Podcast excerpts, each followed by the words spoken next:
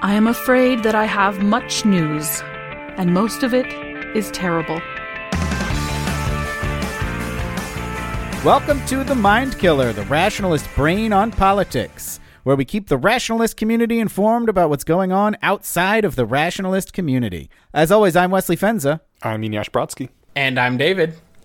All right, we've got a ton of follow ups this week, so we're gonna just jump right into them. Um, last episode, somebody said Charles Manson was MK Ultra, and somebody said the Unabomber was MK Ultra. What what what happened? What who was? So I specifically said that the Unabomber was some kind of government fuckery, and I said maybe MK Ultra, but I don't quite remember. Uh, I was c- kind of correct. So the Unabomber was uh, he went to Harvard, and there was a psychology experiment that was run on him and a number of other people, which by all accounts was kind of unnecessary, and all it did was really traumatize and fuck up these students for uh, for the year that they went through it. And that Harvard uh, psychology professor also worked with the CIA on MK Ultra in the years leading up to that. So Ah, so it MK Ultra adjacent. yes, whether it was actually MK Ultra, eh, nobody knows. Maybe somebody at the CIA knows, but uh, they aren't saying. Might have been, might not have been. But in either case, it was definitely some fucked up psychological shit done on him. Um, The CIA won't tell us. it's shocking. Bunch of jerks. Yeah. And Uh, uh, what about Manson? uh, so we do not know for sure that Manson was a CIA was an MK Ultra test subject, but we do know that in the years MK Ultra was ongoing, he spent a lot of time at the Haight Ashbury Free Clinic, which was um, uh, which was a known recruiting ground for MK Ultra test subjects, and later his cult members would report uh, brainwashing techniques that he used on them, which were suspiciously similar to techniques that the CIA used on MK Ultra test subjects. So we don't know for sure, but draw your own conclusions. All right, I think both of them are good enough for uh, conspiracy theory. Yeah. What Yeah. does MK stand for? I think it was just uh, nonsense string. Let me check. Because I kind of want to pretend that it stands for Mind Killer. So, like, it was Mind Killer Ultra. Oh my god, that's what we should call our uh, subscribers. nice. MK Ultras. Hell yeah. Oh, perfect. Uh, All right, David, you Yeah, find no, it. it was just called Project MK Ultra. I think it was just a random string. okay. All right, well, look forward to the David was wrong when we figure out what it actually stands for. uh, speaking of David was wrong, uh, David. So tell the Proud Boys on January sixth. Um, what was it you said last week? I just remember you being like, "Oh yeah, they were all FBI." I can't remember if I said uh, 1 in 20 or 20%. Um, Um, you said it was like sixty percent at least. okay. Uh, well, um, that was off the cuff, uh, and I unfortunately should not have done an off the cuff comment because I did a misinformation. no. So, whichever one of those I said, um, I was reporting on a uh, uh, something that was cited as synthesis. Uh, the Proud Boys court filing in one of their defenses said that there were 40 uh, feds or known Fed informants at January 6th, and my source got the number I was trying to cite, which I also just got the number wrong, uh, based on dividing the number of known Proud Boys by the number of known informants. Uh, turns out the uh, um, the court filing was reporting the number of informants in the entire mob at January 6th, which obviously included a lot of other groups that weren't Proud Boys and also just a bunch of randos. So it was probably not a veto proof majority of the Proud Boys at January 6th, but that is the upper bound. Uh, the exact ratio of Proud Boys in particular uh, is hard to tell from easily Googleable facts. There were several hundred, maybe, were there over a thousand people there at January 6th? Yes, I. So if I were doing my best estimate, I would try to figure out the number of people who were there as like an organized group, uh, Proud Boys, Three Birds, etc. Um, because you know I doubt there were many feds just amongst the randos in the crowd, and I would also guess that those are probably a significant uh, majority of the people at January sixth. Um, so that would be my basic methodology if I wanted to come up with a better ballpark estimate, but I don't actually care enough to do that. So if someone else wants to, go ahead. Okay. Uh, yeah, but there were definitely more than a thousand people because uh, over a thousand were at charged. Mm, all right. Uh, all right. Well, that's still a lot of fucking feds. Yeah. Maybe they should have been like, guys, let's not not not do an insurrection. But you know, that's that's not how they operate. Well, there were over a thousand other people there. Like, if just the mob in general is pissed off and wanting to storm the things, 40 feds ain't going to hold them off. True, but I mean, True, they could but- do something. Judging by the Gretchen Whitmer case, I think it's more likely they were egging them on than trying to uh, calm them down. I agree. That is the typical mo. Yeah. Like, hey, fellow patriots, would you like to commit some breaking and entering crimes? Well, All right. Uh, another follow up, and this is a good follow up for once.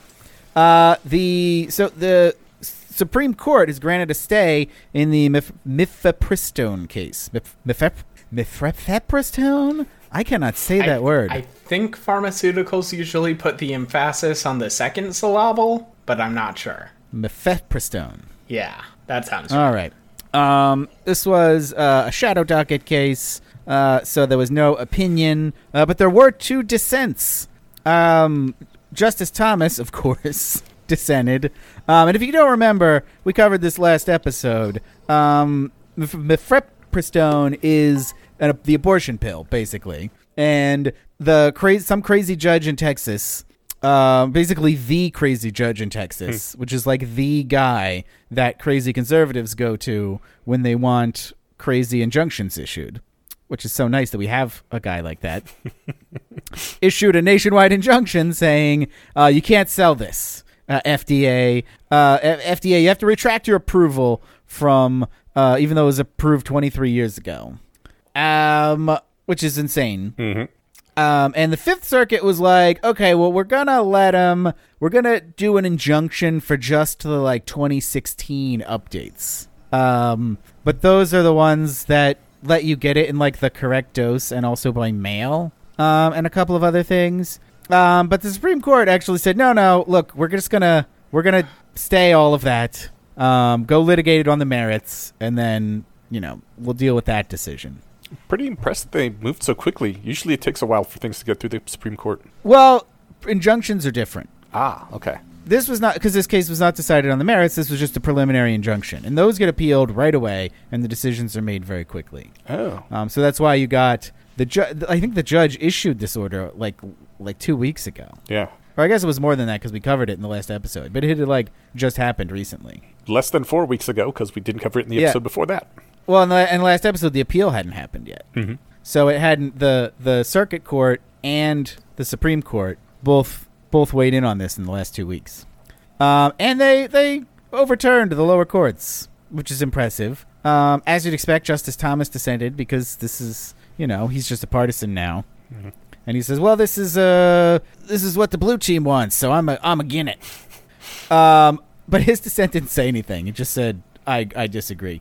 Um, Justice Alito wrote a whole dissent, which was crazy, uh, and like, it was it's great. It's only like a page and a half long, but it starts off being like, "You fuckers are all hypocrites about the shadow docket. You're always writing about how we shouldn't be making big decisions on the shadow docket, and here you are making big decisions on the shadow docket." I disagreed with those opinions because I think it's fine, but you all are hypocrites. What the? Is the Shadow Docket like the Secret Congress in that it's not actually a thing? No. Okay. The shadow docket is just what it's referred to um, when you get a, a preliminary injunction case. So they're not briefed, really. I mean, they are, but like it's very preliminary. Um, they're not full. They're not argued, and the court just issues the ruling without anyone writing an opinion Why do they call it a Shadow Docket? It sounds very sinister. because it's because it's nobody knows who's made the decisions or, or what the reasons were. So, did Alito just dissent on this decision just so he could have this rant about the shadow docket? I think so. nice. I love it when Supreme Court justices do that. oh Man, this was like this was like real piss baby stuff. Uh, my favorite part though is he called out Amy Coney Barrett. It's like they're buddies on the like we hate abortion train, but even she wouldn't uh, agree with him here. And he's like, "Well, I'm going to put in one of your opinions where you said we shouldn't do stuff like this on the shadow docket." Um, but he also then was like, "Here's the real reason I I uh, disagree. It's because there's no irreparable harm here. Because even if we allow this uh, the, this injunction to repeal these rules, mifepristone will be illegal. But the FDA, it, eh, it- we all know they're not going to take any enforcement action. So who cares?" That is a horrible argument. I know. People will just break the law, and that's okay because no one's going to enforce it. That's not a thing a judge should Yeah. say. Well, it's what the judge on the highest court in the land said. Eee, man. Yeah. I and I didn't believe the media about this, so I just went and read the decision. And yeah, that's what he says. Wow. Yeah, it's crazy. So thanks a lot, Alito. Uh, but thankfully, Justice Thomas was the only one crazy enough to agree with him here. And th- Amy Coney Barrett voted to overturn. Um, and, and Kavanaugh and um, Roberts. We all expected Roberts to do it, but uh, Kavanaugh and Barrett That's awesome. and uh, and and one of the other ones. Oh, uh, Gorsuch. Well, but Gorsuch. Well, yeah, he is more of a process guy, so it's not a super. I, I'm hoping uh, Gorsuch is waiting for the actual case to come down so he can use it as a uh, opportunity to flip on Chevron deference, but we'll see, I guess. I feel like this would be not the case for that. Yeah. I feel like I saw a case the other day that I was like, oh, maybe that's a good Chevron case. Yeah, But now I can't point. remember what it was. This is. I don't think he would do it with this one because he's not a, an idiot and doesn't want to pick the most like high profile, controversial way to do things. Hmm, true. unlike some other justices. but whatever. Okay. Next follow up. We're still on follow ups here. Uh, so we previously reported on how uh, North Carolina has a Jim Crow era pistol purchase permit, uh, which is explicitly a Jim Crow law and is still on the books and enforced because gun control and Democratic governor, and how some people were trying to repeal it and uh, the government the governor vetoed it because again he hates guns more than he cares about black people but uh, the North Carolina legislature was able to scrape together the votes to overturn his veto. So the pistol purchase permit law is repealed. That will be going into effect very soon. It might actually already be in effect. Uh, and yeah, you now don't need to get a permission slip from the cops to buy a gun in North Carolina. Fun. Huzzah. Yeah. And uh, it was a it was a straight party line vote, uh, which would Shocking. not have been enough to get them over the veto overturning threshold. But three Democrats walked out of the chamber, so because the North Carolina veto overturn law says two thirds of the present legislators. So three Democrats were apparently uh, on board enough with repealing this law that they just took a walk, went to the bathroom, got some water, and the law was gone by the time they got back. Oh, that's interesting. So they they supported the law but didn't want to be on record supporting it. That appears to be the case, yes. I mean, what a bunch of fucking cowards. God, I hate legislators. what the fuck is this? I mean, like, it's better than voting against it because you're a coward, but come on.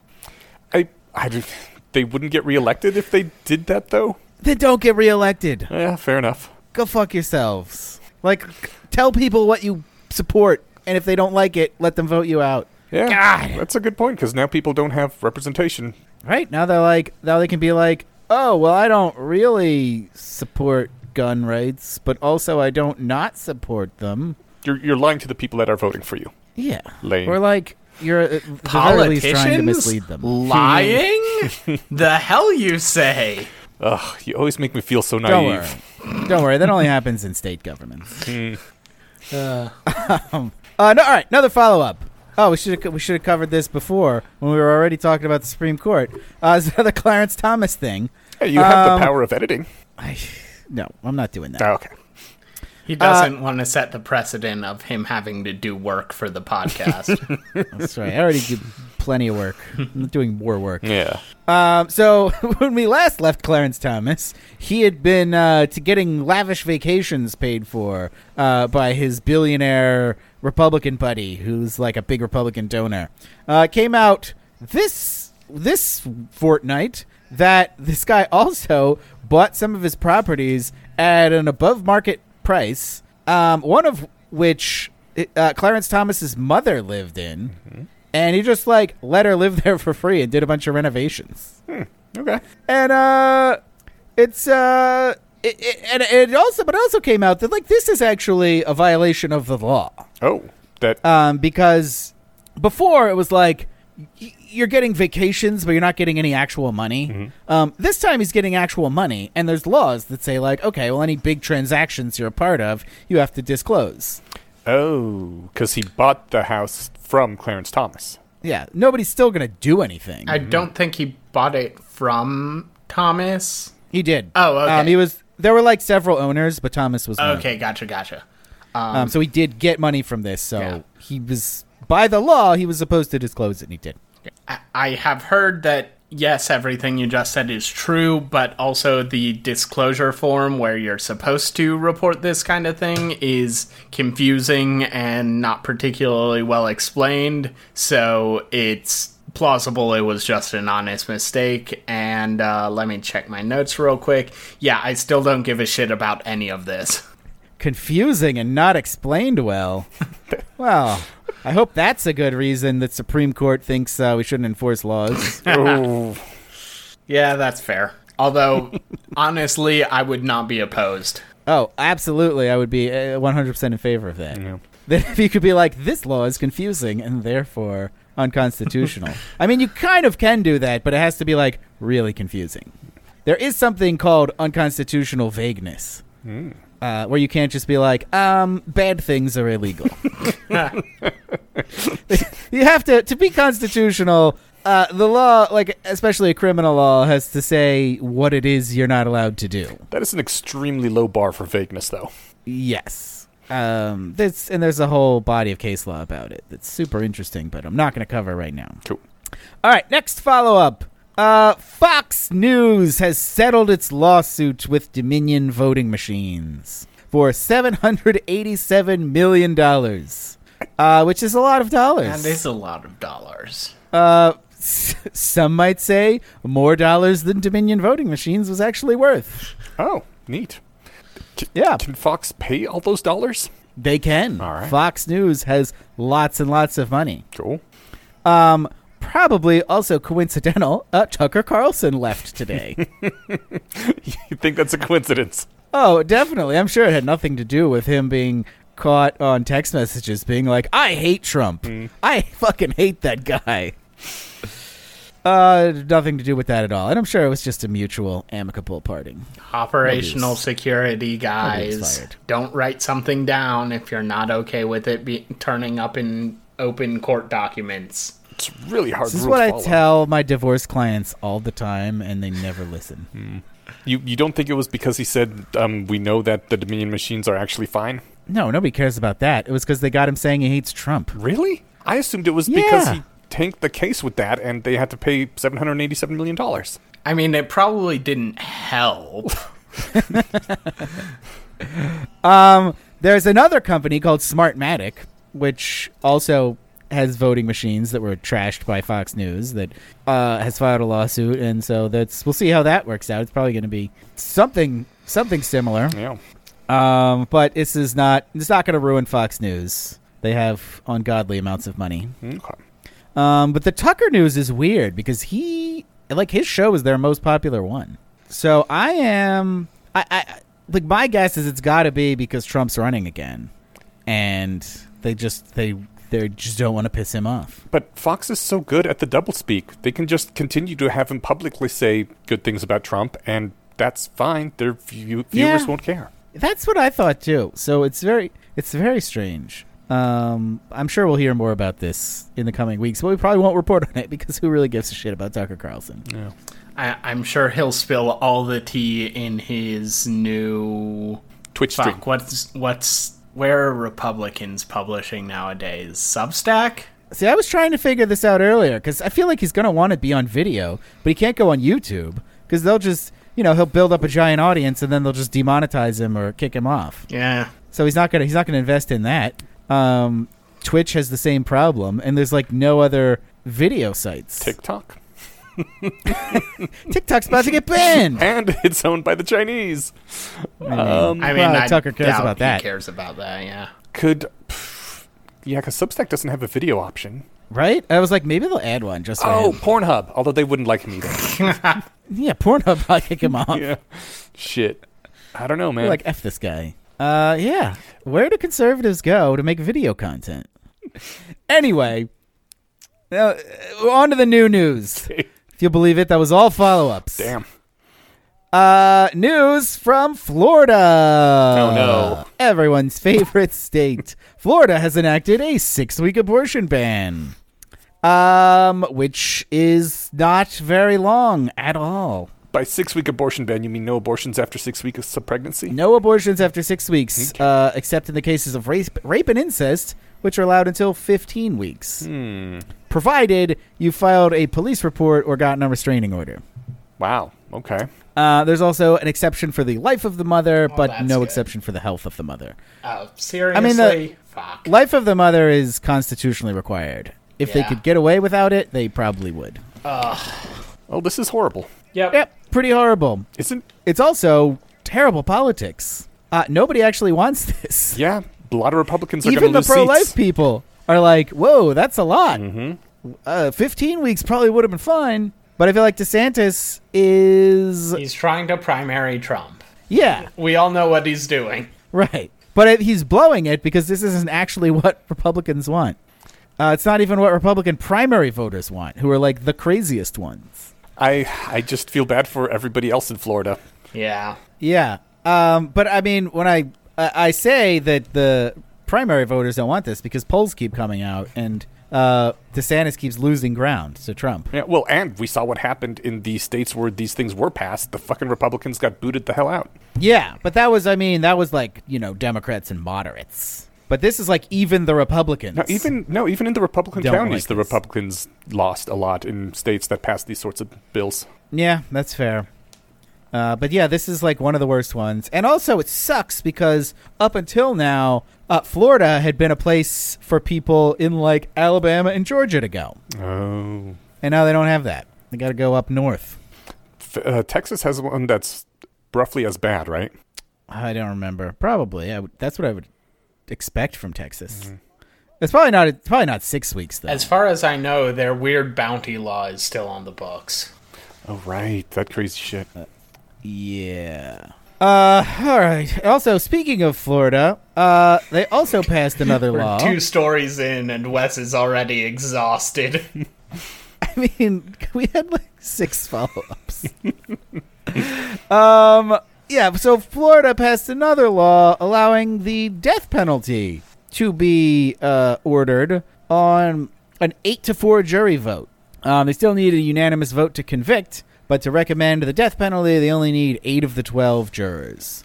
Uh, because apparently the Parkland shooter didn't get a death sentence, and everyone was pissed off about this. When you say recommend, that that word has different connotations to me. Like recommend means they don't. Who cares? They can either do the death penalty or not, despite recommendations, right? So, uh, my understanding of the law is the judge has to order the death penalty, but they have to. They can't order the death penalty without a jury recommendation. Okay, so it's like a veto if they didn't recommend it. The judge can overrule the jury, but I'm not sure about that. Okay. Because most, in most cases, juries don't have anything to do with sentencing.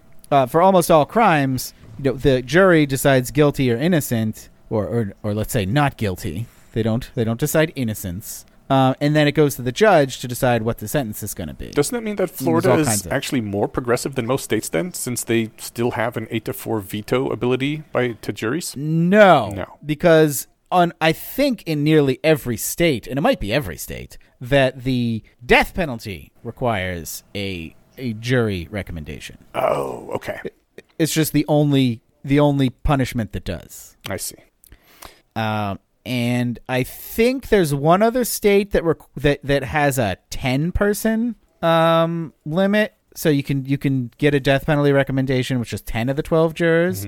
But I think this one in Florida is the uh, I don't want to say the most liberal, um, the most permissive, Okay. I guess, the most uh, death pro death one. Yeah.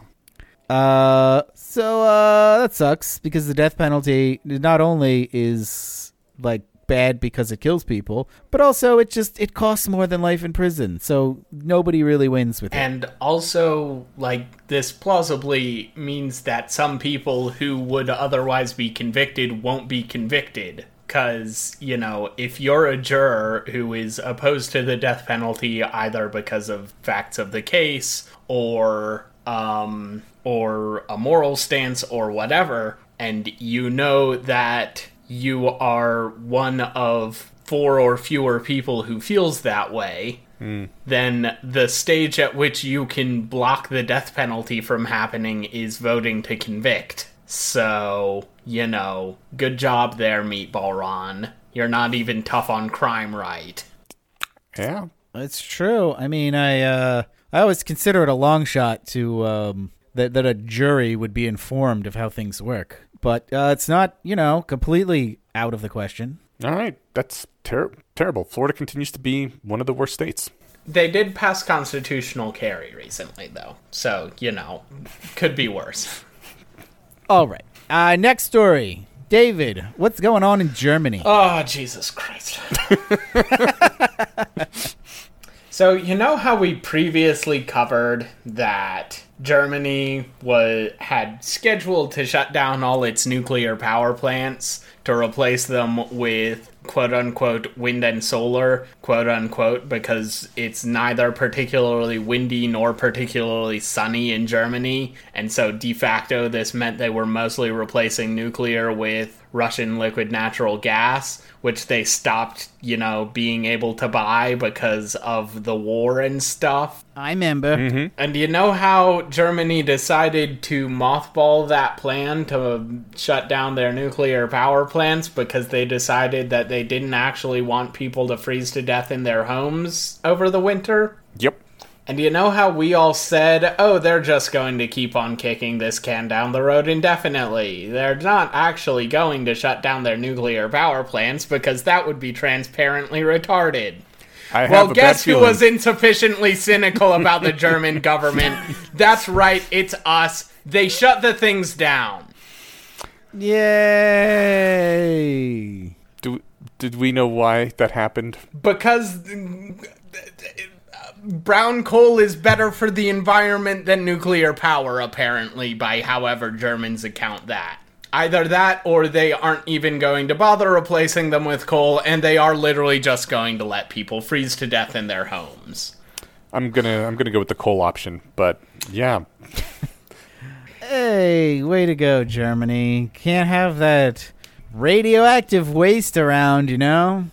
Yeah, it's not like, you know, burning coal puts out more radiation than r- nuclear power because there's also radioactive isotopes in the coal, and those get sent up the smokestack instead of being stored. No, David, it is like that, actually.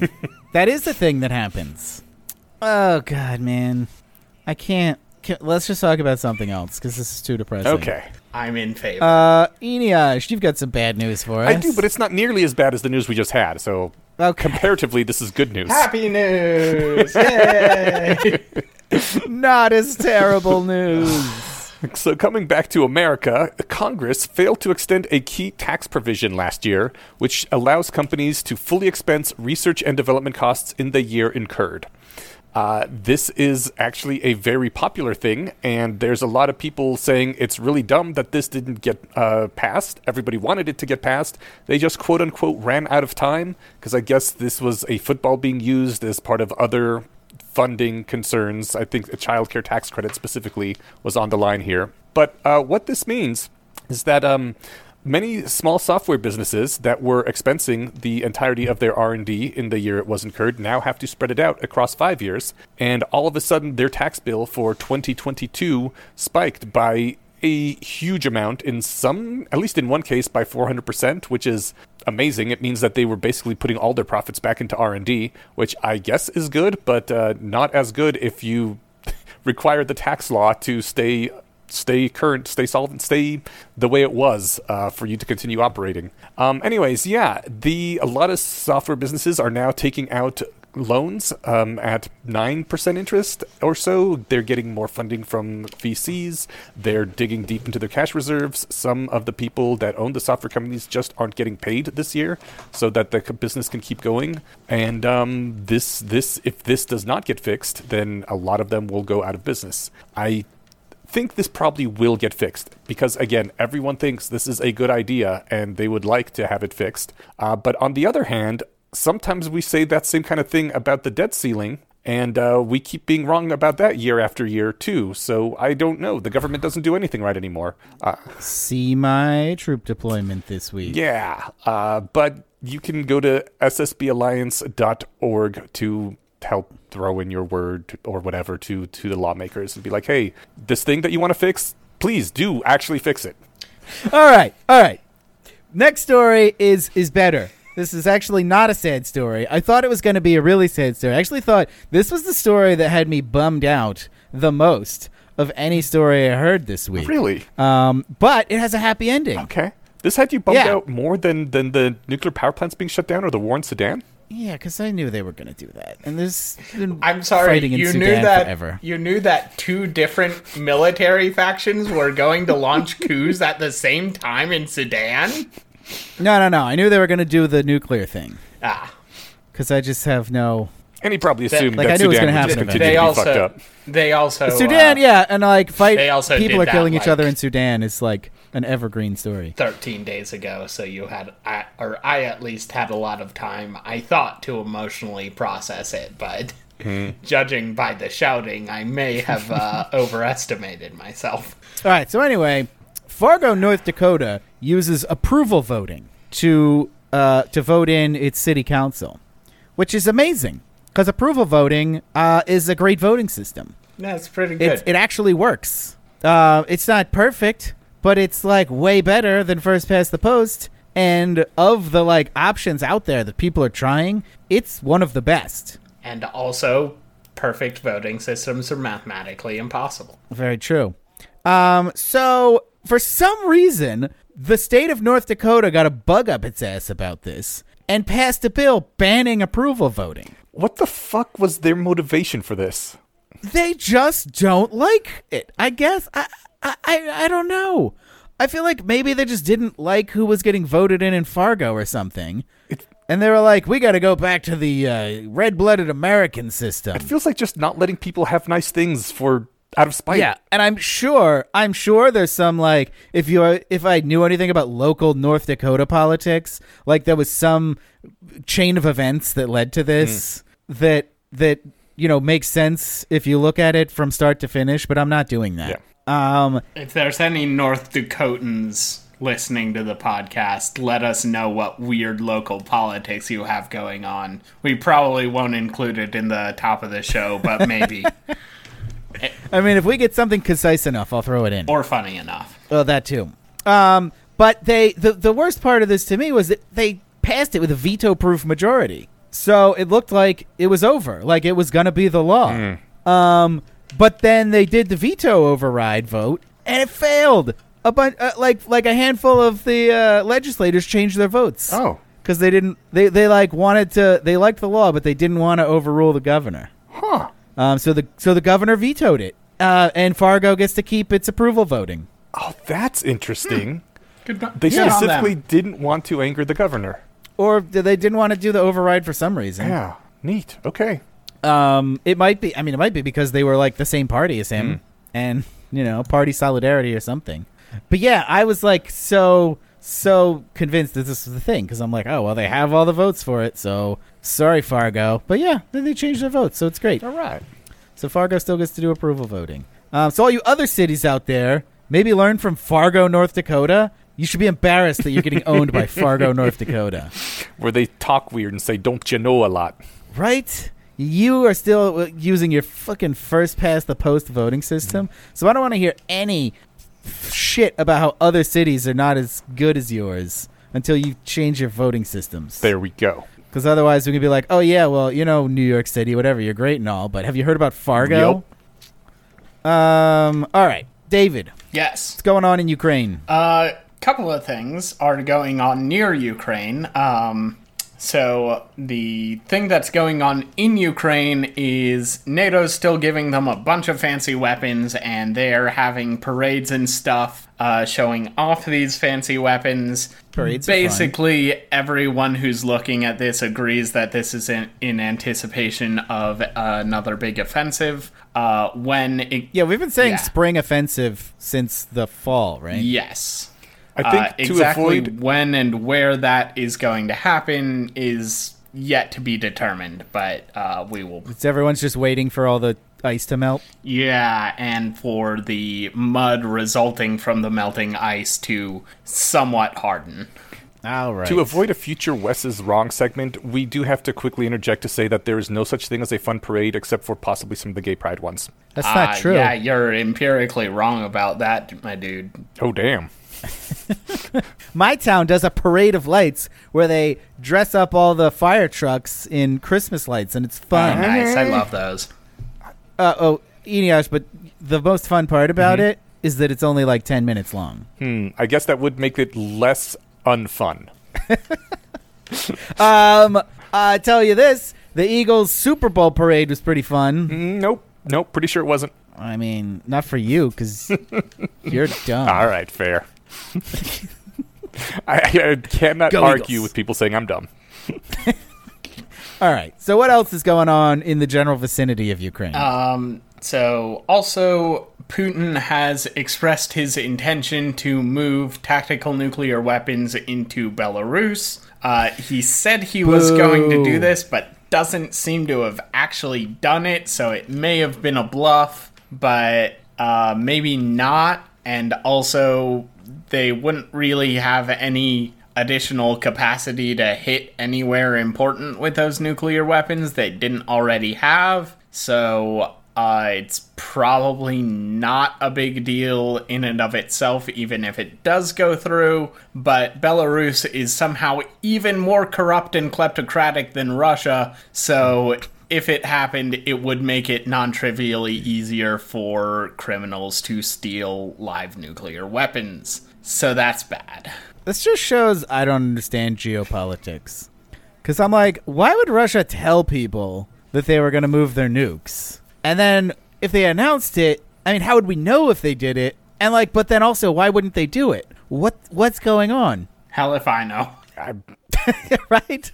All of this is very confusing. Maybe he's just uh maybe he's just playing on chaos. There mode. have been like 12 different times uh, in the year that this three day special military operation has been ongoing that Putin says, Now, NATO, if you do X, I'm gonna nuke them. And NATO's done X, and Putin has quietly moved the goalposts. So, um, yeah. I don't think he said I'm gonna It- fire nukes. He'll say, "Well, I'll consider thinking about firing nukes, but you know, maybe I won't because I'm uh, unpredictable." Yes, regardless, it's possible that uh, the nuclear geopolitics game is confusing. It's also at least worth considering that Putin just doesn't play it particularly well. yeah, that could be. It's like, well, I'm just gonna move my chess piece over here. well, I'm gonna move it right back. How about that? it's so embarrassing that happens. This is why I don't play chess anymore. Yeah. What's what What's going on with uh, the other dictator? Yeah, so. I mean, not dictator, glorious communist uh, leader. Mm-hmm. Yes. is beloved by his people. Uh, so, glorious communist leader who's beloved by his le- his people, Xi Jinping, uh, has been in negotiations with uh, President Macron of France, uh, basically trying to figure out a way to get out from under the sanctions that A, they have been independently targeted with, and B, they have caught as blowback for continuing to trade with Russia, uh, despite Russia being under uh, sanctions because of their war of aggression. Um, I've seen a lot of takes on these discussions ranging from Macaroon totally softballed Xi and is basically prepared to give him whatever he wants to Macaroon was telling him to go fuck himself in the politest terms that uh, the French diplomatic corps were ri- willing to sign off on him using. And I don't know enough about Pierre or uh, Chinese politics to be able to figure out which of those is actually true. I want to say I strongly object to you referring to him as macaroon. I was gonna don't say care. I was just googling. Macaroons are the coconut cookie that's soft. Um, he's clearly a macaron, which is the sandwich cookies that are filled with uh, with I icing. I I could not give less of a shit what you think. I, I was just googling macaroon to find out who this new French politician is, oh, he's just and I think you are mispronouncing. Mar- yes, thank you. Because I was like, what? What? When did someone new take power? How did I not hear? I'm just saying, if you want to give him a funny name, macaron is right there. It's great because literally whenever we've referred to him, I've called him that, and apparently he now hasn't noticed. Oh, I mean, how often do we really talk about France? almost Not never. that often. Yeah, right.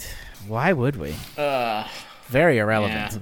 Except, uh, you know what? You know, I think I think we probably talked about France because they're big nuclear guys. Now. Yeah, that's true. We do like that. Yeah.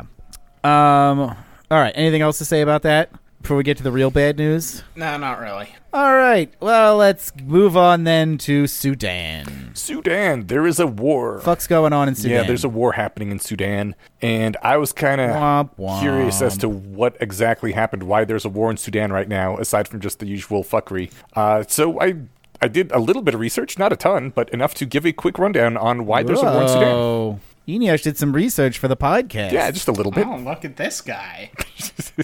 Employee of the year. Huzzah! I hope I get a parking space. Yeah, not gonna happen. No, I did all this work for nothing. It's in space right next to Elon's Tesla. I'll take it. All right, so in late 2018, Sudan started having a lot of mass protests because, due to rising prices of bread, other commodities, like people just were having a hard time living. Uh, and some of those protests turned violent. They burned down some government buildings. President Bashir declared a state of emergency February 2019. Uh, to combat this, he dissolved the government and cracked down kind of unsuccessfully due to things that we're about to get into next. Uh, I would like to note, Dissolving the government yeah, sounds um sounds like a lot. it's, I mean, uh, also dissolve in quotes, maybe like he kicked out certain parts of the government, but then he's like, now we have this new prime minister, so the government is still intact. I just chose who gets to be the prime minister, and these lawmakers don't have a job anymore. I don't know. It sounds like dissolving the government to me, but he would probably disagree. That sounds strictly worse than dissolving the government. I don't know. I- I've never tried dissolving a government. I'm not sure which is better. David tries every day. Someday he'll get it. yeah.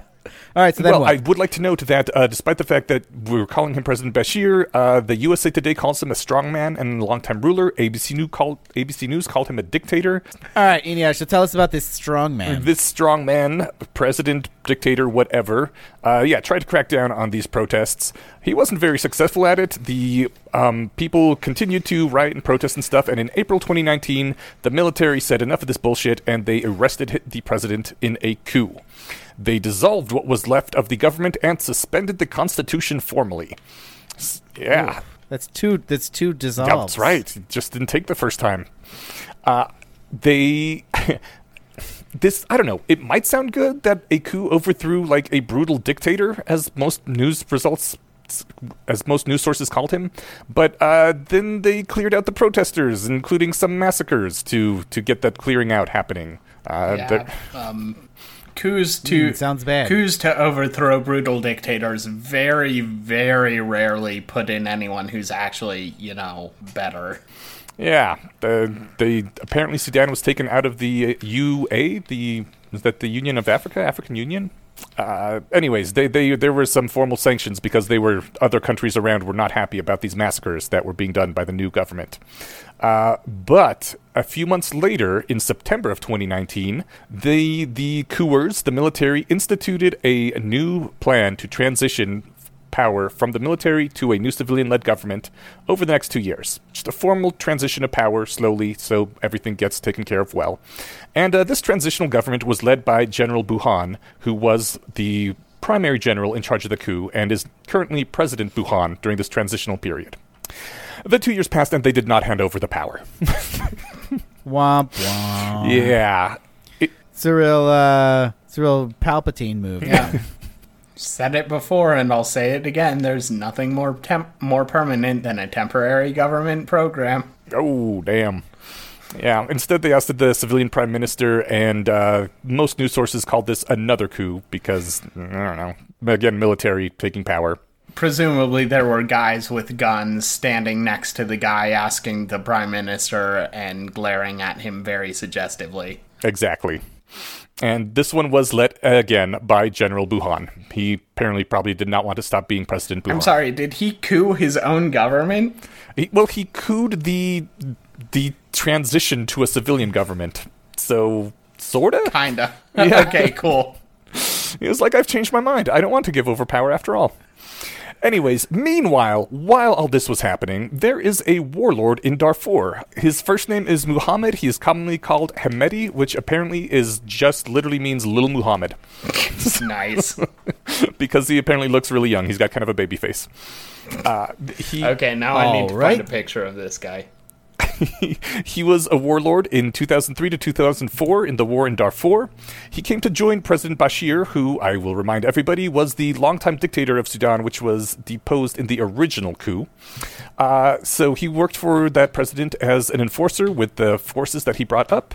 And when that first coup happened in April 2019, led by General Bashar, he was like, Yeah, I- I'm on your side, or General Burhan. He was like, Yes, I'm on your side, General Burhan. I am Oh helping yeah, with this he coup. is kind of baby faced. Uh, so yes, he was on the side of the coup. He helped overthrow that shitty president, and uh, they they he has kind of split with Burhan recently. Both both him and Burhan think that the old government sucks, and they should rule the new government, and they don't want to share power with the other guy, so they're going to fight about it. And that sucks because they both command a whole lot of military dudes. And that happened about nine days ago. So s- there's been nine days of fighting in Sudan as the two of them decide who gets to actually be in charge of this this new new government. Well, that sucks. Yeah, yeah. Uh, there's you know the things you would expect from a large civil war: shortages of food and clean water. There's electricity outages. A lot of countries are pulling out all their diplomats and other related peoples. SEAL Team Six staged a cool extraction, and uh, it's bad times over there. yeah, sounds bad. Well, that sucks. Yeah, yeah. All right. Uh, David has a story for us that's like the opposite of the uh, the North Dakota story, where it, you thought it was good, um, and then it turned yes, bad. this story was literally in the happy news section until like uh how long have we been recording? About an hour ago. Um and then I saw totally breaking news um about this. So I'll tell you the part that we know because it happened a week ago and then um I'll tell you when to start taking stuff with a grain of salt because of this being breaking. Uh, so, uh, Elon Musk, you may have heard of him, uh, has this company you may have heard of called SpaceX. And they are a space company. And one of their products that they're trying to develop is something called Starship, which is basically a rocket that will be able to make commercially viable flights to the moon and back uh, ideally also to Mars, because if you're already getting out of Earth's gravity well, which the moon more or less is, uh, Mars is only a little bit harder, at least as far as the launch system is concerned.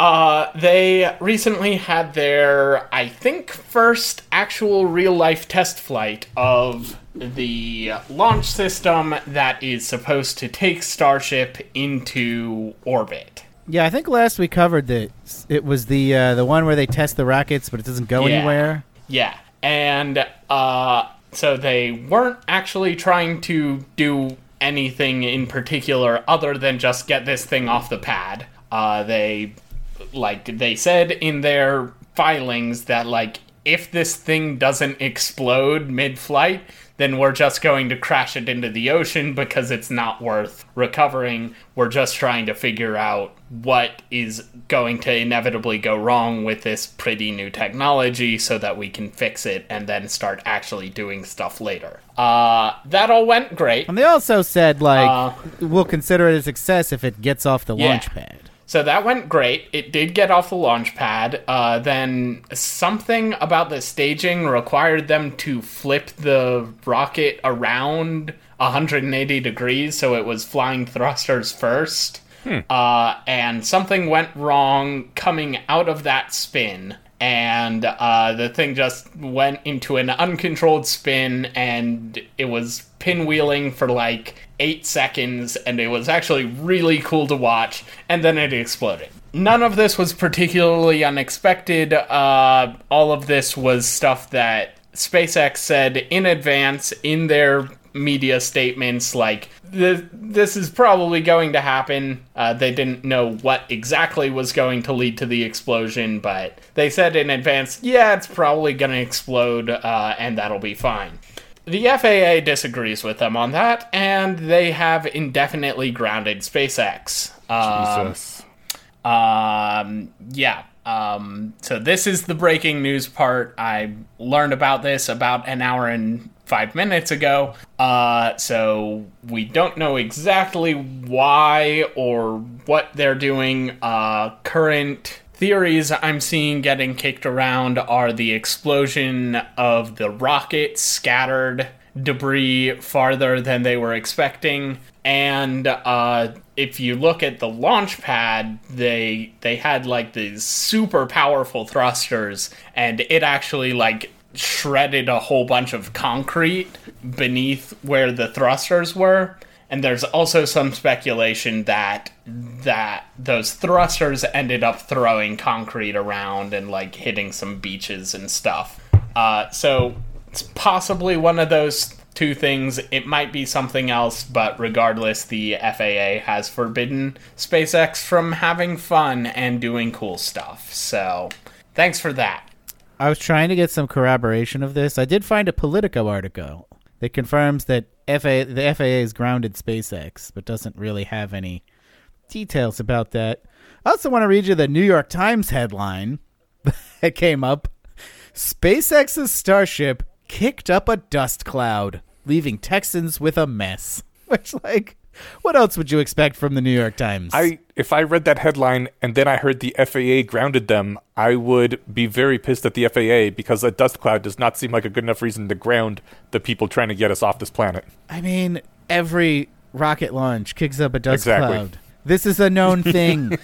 I I guarantee you they don't run this headline when NASA launches a rocket. That is all true, but also, even if it's not related to the FAA thing, I would recommend you look up before and after pictures of the launch pad because it's just cool how, like, the the after pictures of the launch pad look like I don't know, they look like buildings in Chernobyl or something. It's it looks like it has centuries worth of weathering, and it happened over the course of like ten seconds. Yeah, Yeah. that's awesome. Uh, so hopefully this is like one of those, f- like uh, you know, little little memos from the FAA where they're like, "Hey, don't launch till we give you the okay," and then they'll just get it uh, a week from now. I really hope so. Probably not because it's the government. And hopefully, if it's not that, then Elon just decides to, you know, pay whatever fines or whatever out of petty cash. Or just launches the thing Yeah, anyway, exactly. Uber style. Yeah. Just be like, "Fuck you! You don't own space." Yeah, but they might be able to arrest him. I have heard some speculation that um, the Boring Company has taken out Defense Department contracts so they can do shady stuff away from spy satellites. Uh, and that's why he's able to get away with so much thumbing his nose at the regulatory state. So, if that's true, here's hoping that you know they the CIA has a guy at the FAA who can you know threaten to assassinate the director or whatever if he keeps holding up their uh, golden boy. Hooray for the shady CIA operation. Yes, three cheers. All right, uh, Eneasz, you have our last new news story. Yeah, the NIH, National Institute of Health, has blown 1.2 billion dollars trying to make long COVID a thing. Uh, I love how you phrase that headline. What what did they spend this money on? Nobody knows. Oh. but we know it's long COVID Yes. related. It is. Uh, they they don't even know entirely who's in charge or what they've been doing. I particularly find this funny because I don't really believe in long COVID. Uh, so Oh, here's what they spent it Yeah. on, Eneasz. Research. that was for research. They did research. Yeah, yeah. It's. I mean, I love this particular line. There's a complete lack of transparency. When we ask who made this decision, they won't tell us. so, It was uh Dave. yeah. they don't have an org chart for this entire thing that exists for two plus years. I can personally assure you, no, it wasn't. So yeah, they have they have spent a billion dollars. Nobody really knows where that money went to, what it's doing, or what this thing that they pretend to be researching even exists. So uh, yeah, that's that's the entirety of the story. There's a lot more details. Oh my. But please tell me more about how it's national news that Clarence Thomas's mom getting a at most six figure apartment comp to is international news. Eh, if it if it if it affects the the, the rulings of one ninth of the Supreme Court, that's pretty big. I just don't think it does.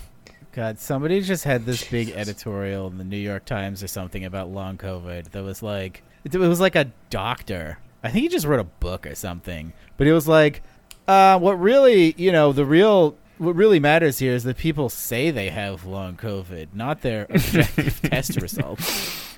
And it's just like you Well, guys so- did you learn nothing from Havana So? I I do think it's probable that people who say they have long COVID do have some sort of condition. Yeah. I just think it's psychosomatic and very probably completely unrelated to COVID. Except, you know, insofar as lockdown gave the entire country a two year long case of shit life syndrome. Yeah. Yeah, I mean there are double digit uh, numbers of people who say they have long COVID never even had COVID. Yeah.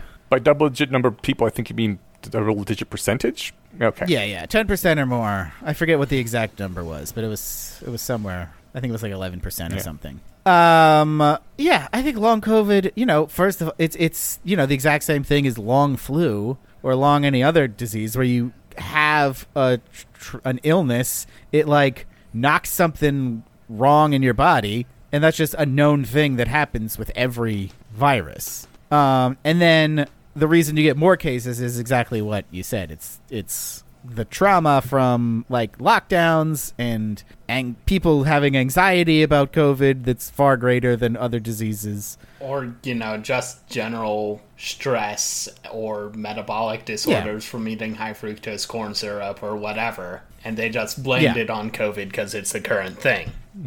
Right. And like they were they were talking about this on Blocked and Reported, and they read they read off the list of uh, of symptoms of long COVID, and it's all this vague stuff, and and uh, um, Katie Herzog was just like, I have all of those symptoms. That's just menopause. But it's my favorite is that like the biggest symptom is is brain fog, and I'm like, what? I'm like, I have that all the time, and I got through Yeah. most of a PhD program. right? I'm like, who who never has brain fog? First of all, uh, and second of all, like, I I don't know. I don't have a second. Okay. that darn brain fog. That brain fog. I just had brain fog. I have long COVID. well, on the plus side, it doesn't look like they're going to be pouring more money into this particular money pit. Well, on the plus side, we're moving on to happy Hell news. Good news, everyone. All right, David, what's going on in Ghana? Yeah, so this is actually technically a follow up, as uh, Zella reminded me in the process of making sure we saw this story. Uh, we recent we a while back reported on a malaria vaccine that was very uh, effective at preventing infection. And I did my usual doomer thing about, oh, this is great, but no one will ever approve it. And someone approved it. I, I I admit I forgot that you know the U.S. FDA doesn't actually have jurisdiction over Ghana, and so Ghana approved the malaria vaccine. That's awesome. Yeah, All right. and I no longer live in a malarial part of the United States, so I don't care if it gets approved here. What's the malarial part of the United States The States? South. Oh, It's It's that not. sucks. I thought we killed all the. Uh, we mostly did. the mosquitoes. It's not that malarial anymore, but you know, if you you aren't if you live there, you aren't likely to get malaria. But if you get malaria in the United States, odds are very good that's where it was. All right, fair enough. All right, Eneasz, what else good happened? Well, three years ago, so kind of a follow up, but not to anything we said. Three years ago, Michigan signed a law that will automatically expunge uh, residents' criminal records for minor crimes and nonviolent crimes after a certain amount of time. That finally came into effect last week, and in the first week, nearly 850,000 residents saw at least one conviction, conviction automatically removed from their record, or sealed at any rate. Uh, so yeah, a lot of people. I think it was something like 200,000 people now have no uh, criminal record due to this, which makes it so much easier to get a job and other things. Conviction gun. and, and a gun, sure, yeah. Uh, the detail is that convictions are eligible for permanent sealing after seven years for up to four misdemeanors, and after either 10 years for two non-violent felonies or the completion of a prison term. So there we go. Nice. Yeah, and I think it's 10 years after. So they're eligible for expungement like immediately upon release of a I think prison that term. 10 years after also applies to the prison term one. Yeah. oh, okay, gotcha. Uh, that's pretty Yeah. sweet. Uh, this whole like scarlet letter thing, I think feel like we tried that. It doesn't uh, produce very good No, it's outcomes. bad. So Yeah. almost like uh, very long tail punishments don't work on a portion of the population that's specifically selected for extremely high time preference. Indeed. Swift and certain people, those are the punishments that work. Anything more is just cruelty. Yep. All right. Well, good on you, Michigan. Uh, David, what else is going on that's good? Uh, so scientists have discovered that intersecting gravity waves interfering shortly after the Big Bang generated the universe's first photons. Huh. Uh, so yeah, we figured out the origin story for light. And since Eneasz is a Ooh. tradcath now, I uh, Wait, took the what? liberty. when did that happen? It, it's a joke about your uh, cathedral fetishism. oh, well, they are Uh, awesome. You do love Yeah, those I really do. cathedrals. I uh, I took the liberty of um, pulling the uh, former theory of how this happened from the King James Bible, uh, and uh, yeah, it's cool. That's cool. Intersecting gravity waves Yeah. generated light. Cool. Have they and how so did like were they able to like recreate that? I would guess not because we can't actually generate arbitrary gravity waves. I think they just figured out What? that if you slap a bunch of gravity waves into each other, this is a thing that happens. Cool. All right. And Eneasz, you have one more good news story. for Yeah, us. and again, this is just a kind of cool thing that we have figured out. Uh, Hubble recently saw a supermassive black hole. It has a diameter three. what? Hubble's still Hubble's up still there? apparently. Yeah. All yeah. right. Way to way to go. It's like the little engine Yeah, right. could. It's just going to keep on chugging. It's like the little Mars rover that kept going for like years after its expiration date. Oh yeah, I think Mm-hmm. it's cool. Uh, anyways, it saw a supermassive black hole three times the diameter of our whole freaking galaxy. Jesus Ooh, fucking that's big. Christ. Yeah. One might say supermassive. Right. Uh, it is speeding through the universe uh, at apparently what is a high rate for black holes. And behind it, there is a bright contrail of newborn stars that are clearly visible in the telescope image, like a colorful scratch on a record, like just visible in the visible light spectrum, it sounds like. Uh, the trail is so unusual that scientists originally dismissed it as the result of a malfunction. But follow up Nice. yeah. Follow up observations revealed that it is a 200,000 light year long chain of young blue stars. Apparently, rather than gobbling up stars ahead of it, like a cosmic Pac Man, according to this quote, that's really great, the, the speedy black hole is plowing into gas in front of it to trigger new star formation along a narrow corridor. It's streaking too fast to take time for a snack. So, neat. Uh, that is very cool. Well, thank you, Eneasz. Now we are moving on to troop deployments. I'm willing to put wave after wave of men at your disposal. As we all know, politics is the mind killer and arguments are soldiers. So, in that spirit, we ask each of our hosts to send a soldier out onto the battlefield each episode. We'll start with David. Yeah, so I don't normally uh, waste my time with communists on the internet, but I've seen this one a couple times in the past fortnight, so here we go. The depornification of the internet, by which I mean non designated porn sites like Tumblr and Discord and, um, and you know, other websites, uh, passing really strict uh, policies about adult content and then enforcing those policies very vigorously. It's not about big corporations, you idiots. The reason this is happening is because those websites are getting leaned on by their payment processors. The banks and credit card companies who um, handle their subscription fees and that sort of thing. Those payment processors usually get the blame, either them or the company themselves. But the reason why the payment processors give a shit is because during the Obama era, I believe 2013 to 2016, they ran a little program called Operation Choke Point. I think I've ranted about this before, but it's basically the government going to banks and stuff and saying, hey, we notice you're doing businesses with certain people we don't like. Um, sex workers were among these, so were gun stores, payday lenders, and a handful of others.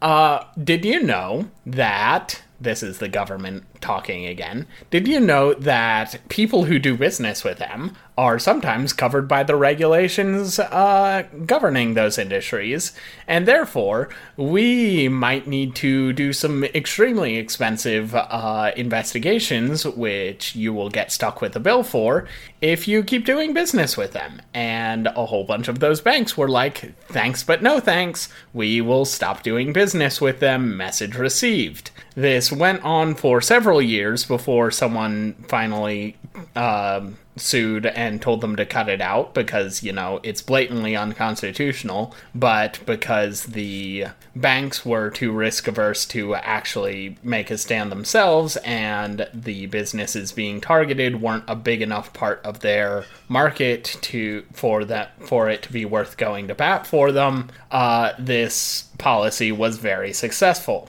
It was eventually shut down, but the message was received loud and clear by the banks, and they have since been extremely hesitant about moving back into those spaces targeted by Operation Choke Point. In fact, they've been. Uh, the spaces targeted by the original Operation Choke Point have since been expanded to notably include a lot of cryptocurrency related things because the government is making similar sorts of threatening noises about crypto. So, all that is to say, if you're opposed to the de- depornification of the internet and you are inclined to blame big corporations, blame the government instead. They're the ones who actually are causing it. Womp womp. All right, thank you, David. Eneasz, what do you got for What us? What I have is that I think the future will be hyperlocal, and I should explain what that means. Uh, I go to a writer's workshop monthly that has a wide range of both skill skill sets and um, types of fiction that are that are presented. There's a lot of things I read there that if I were to pick it up on a bookshelf, I'd be like, eh, not for me. Put it back. Don't really care. Uh, but instead, whenever I go to my writer's workshop, I am super excited to see all the things that my uh, my fellow writers, who I love and see every month, are writing. I, I want to know what they're putting out. I read the things in their voices often. Like I know how a sentence would be delivered if the person was speaking it, which just makes it better. And uh, you kind of get some insights into their personalities. You're like, oh yeah, I see that. I see him coming through in that character. Or oh, I, I think this is related to something he mentioned about his past before. Um, and also, I love giving my work to these people because I know they're going to read it and then they will talk to me about it, and it feels wonderful. Um, and I've noticed this is the case with a lot of things that my friends do. Like, I go to live music sometimes, but the best live music is always the ones where people that I know are performing, even if they aren't like virtuoso class like the, the people that you pay a lot of money to see. I just have a better time and feel better with my friends out there. And uh, this is going to become a bigger thing in the near future because soon all art is going to be post scarcity. AI is going to be able to create the best stories and art and movies and music that have ever been created. They can create specifically for your niche taste. Whatever you love, the AI can give you exactly that. And it's going to be amazing and perfect for you. And it's going to get kind of boring because it, it you won't have ways to relate to other people to share the same experiences. You're all going to be getting these unique crafted things which ultimately may be awesome, but you you will want the things that other people you love can produce. Uh, in in my opinion, the the hyper local art is the art that is created by someone that you know personally and that you cannot consume it without your relationship to that person being part of it and those feel better and you can't get that from something that's produced hyper specific just for you. Like an AI can make a personal Avengers for you where everyone is exactly how you want them to be, and that just won't feel as good as reading your friend's latest Glowfic uh, edition. I think this is really the driving engine behind things like Glowfic and fanfic because you're, the creators are just so much more productive when uh, they're creating for people that they love and that love them back. And once things go completely post scarcity, this is going to be the case with physical objects as well. Like everyone will have all the stuff they want produced perfectly, but you're not going to value the immaculate, perfect AI clothing that you can get. You're going to really value the knit gloves that your grandma made or that uh, the the leather boots that your friend sewed together for you because they were thinking of you when they did them. And the real rich people are going to be the ones that have a lot of those things that don't have a price and can't have a price because how do you put a price on my friend was thinking of me and my life when they made this? Um, and I'm kind of looking forward to this post scarcity future where the hyper local objects and hyper local art will be the things we really value because we aren't beholden to stuff that has to be mass produced just so we can live anymore. It's going to be great. I agree, except you know you can value both, right? Eh, you're going to value the hyper. You can both have the most comfortable chair that the AI designed specifically for your butt, Yeah. and also a hand carved table that your friend made for you because you loved because they love you, I imagine the and maj- both are good. Yeah, I imagine the majority of things that you have will be AI made, but the ones that you really value will be the ones that were made by friends. All right. Thank you, Eneasz. Uh, my troop deployment this episode is I Told You So. Well, folks, the debt ceiling is getting close to causing a default. We started something called extraordinary measures months ago, which just means that's when we passed the theoretical time we didn't have the money to pay our bills. Since then, the Fed has been doing various accounting tricks to come up with extra money, but they can't do this forever. And within the next few months, we'll default on our debts unless the debt ceiling is raised. This will be, in short, bad, causing a downgrade of America's credit rating and possibly a worldwide recession. Mike McCarthy has vowed that the debt limit will be raised, but only if Biden makes some concessions. What concessions? Nobody knows. McCarthy is herding rabid cats in the House, so he probably has no idea what his caucus would even vote for. Not that they need to. If a bill to raise the debt limit was brought to the floor, it would easily pass. The Democrats would only need five Republicans to join them for the vote. But the way the House rules work, which is probably the stupidest part of this whole situation, is that the Speaker of the House gets to decide what bills come to the floor, and he's just not going to do it unless the part crazies in his party let him, which they won't. Meanwhile, Biden is insisting on a clean debt limit raise with no extra stuff in there. Well, gee, Joe, if that's what you wanted, you could have gotten it months ago. Here's where I invite you to go listen to episode 70, where I predicted this exact thing and pleaded with the Democrats to raise the debt limit during the lame duck session, where they still controlled Congress, but new Republicans would be taking over the House soon. They didn't do it, and now here we are. The most likely outcome here is that one or both sides will blink. Either McCarthy gives up and brings a clean bill to the floor, or Biden caves and offers some token concessions. But maybe not. During the Obama administration, we got so close to defaulting that America's credit rating was briefly downgraded. And that could easily happen again. Uh, or it could be even worse, and we could actually default. Uh, I don't really have anything constructive to say here. I'm just really mad that, as usual, I gave great advice and nobody listened to me. Listen next time, damn it! That is a thing people should do. All right, thank you, Eneasz. That's our show. Uh, please follow us wherever you follow podcasts. Please leave us a review on Apple Podcasts. It doesn't even have to be a good review. Um, please subscribe on Substack. You could be an MK Ultra. You- You'll get episodes early, uh, usually about a day early. Um, you get access to bonus episodes, and you'll get access to our subscriber only Discord channel. Come back in two weeks, same rat time, same rat channel. Bye. Bye.